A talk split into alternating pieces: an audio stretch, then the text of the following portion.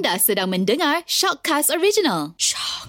Assalamualaikum Ustaz. Apa topik kita hari ni? Bismillahirrahmanirrahim. Assalamualaikum warahmatullahi wabarakatuh. Abang Nas Iwan dan semua pendengar radio Gegar. Jadi insyaAllah pada hari ini kita saya nak cerita tentang asas-asas kandungan dalam Al-Quran serba ringkas lah. Apa dia? Ha, Al-Quran 30 juzuk, 114 surah, 6,236 ayat. Ha, itu dia Al-Quran. Saya nak cerita tentang asas yang perlu kita tahulah sikit-sikit tentang Al-Quran. Apa dia? Satu-satunya nama wanita dalam Al-Quran iaitu siapa dia? Maryam. Ha, kan? Tidak disebut nama wanita yang lain. Satu-satunya nama sahabat Nabi sallallahu alaihi wasallam dalam al-Quran siapa dia?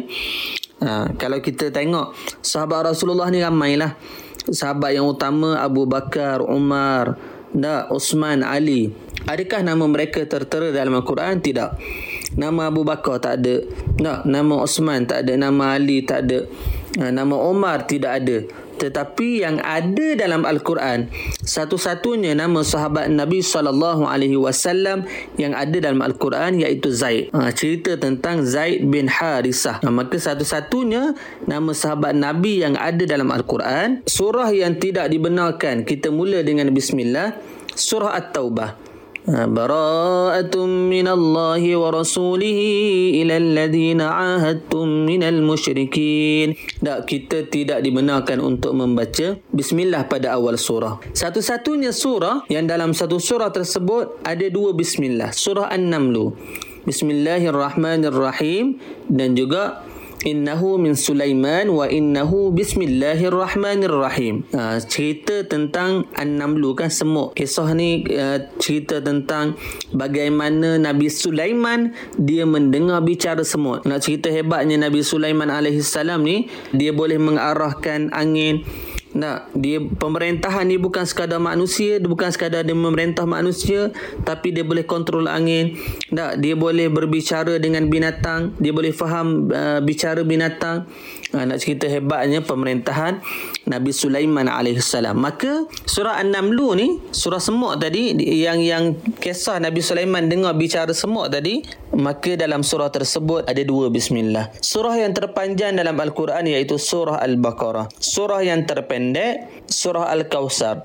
Inna a'tainaka al-kawthar fasalli li rabbika wanhar inna shani'aka huwal abtar. Habis. Ha, ada.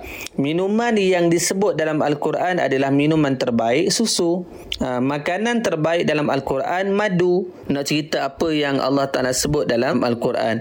Ayat yang paling utama, dah ayat yang hebat dalam Al-Quran iaitu ayat ayatul kursi. Allahu la ilaha illa huwal hayyul qayyum.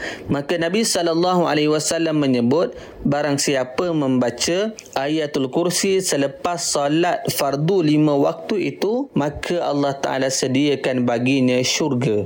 Ha, sebab itulah para pendengar jadikan amalan setiap kali lepas solat fardu membaca ayatul kursi itu kan? Allahu la ilaha illa huwal hayyul qayyum.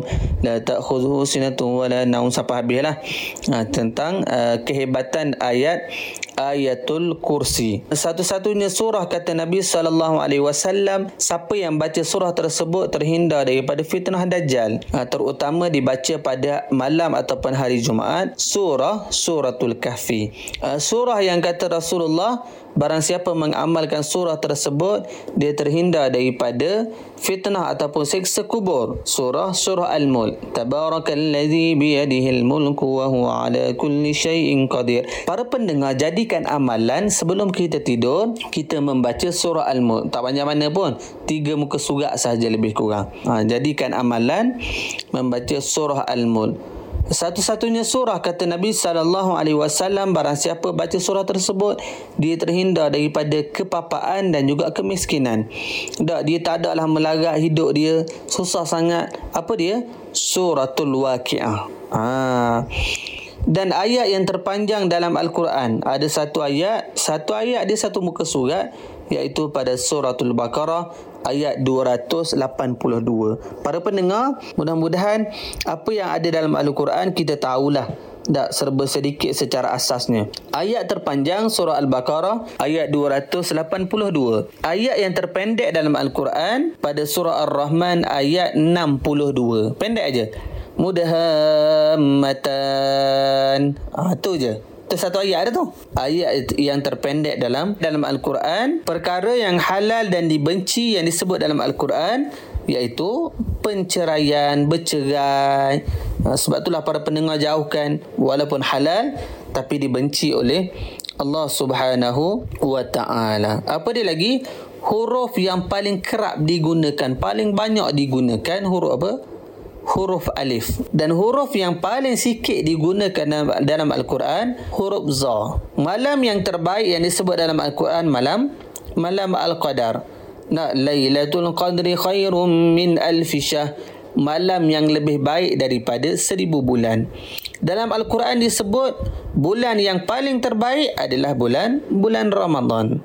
Dalam Al-Quran juga disebut sebagai binatang yang paling besar iaitu ikan. Ha, disebut dalam Quran lah. Surah terbaik dalam Al-Quran suratul Fatihah. Ha, sebab itulah disebut sebagai ibu bagi Al-Quran. Ummul Kitab orang sebut kan. Ha, biasa kalau tuan-tuan biasa kalau kita dengar orang sebut kita buka majlis dengan Ummul Kitab. Ha, ibu bagi kitab. Ibu bagi Quran iaitu Al-Fatihah. Surah yang paling banyak memuatkan sumpah uh, adalah surah surah Asy-Syam. Wa duhaha. Uh, demi matahari. Itu semua sumpah tu.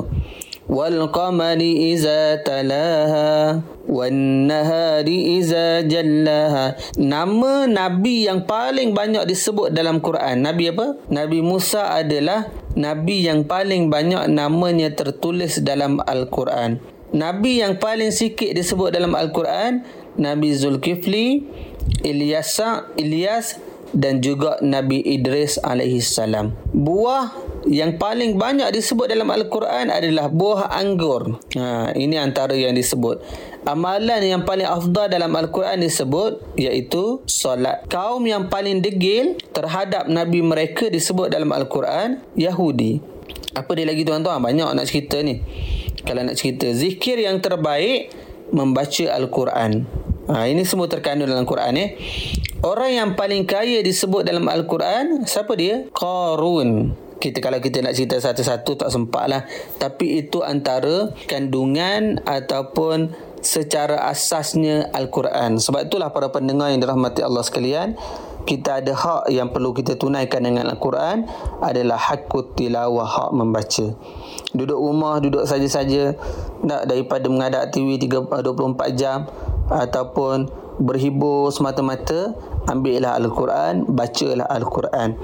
Nak jadikan Al-Quran sebagai peneman hidup kita supaya kita mati nanti Al-Quran menjadi peneman kita dalam kubur dan bertemu dengan Allah Subhanahu wa taala. Wallahu alam.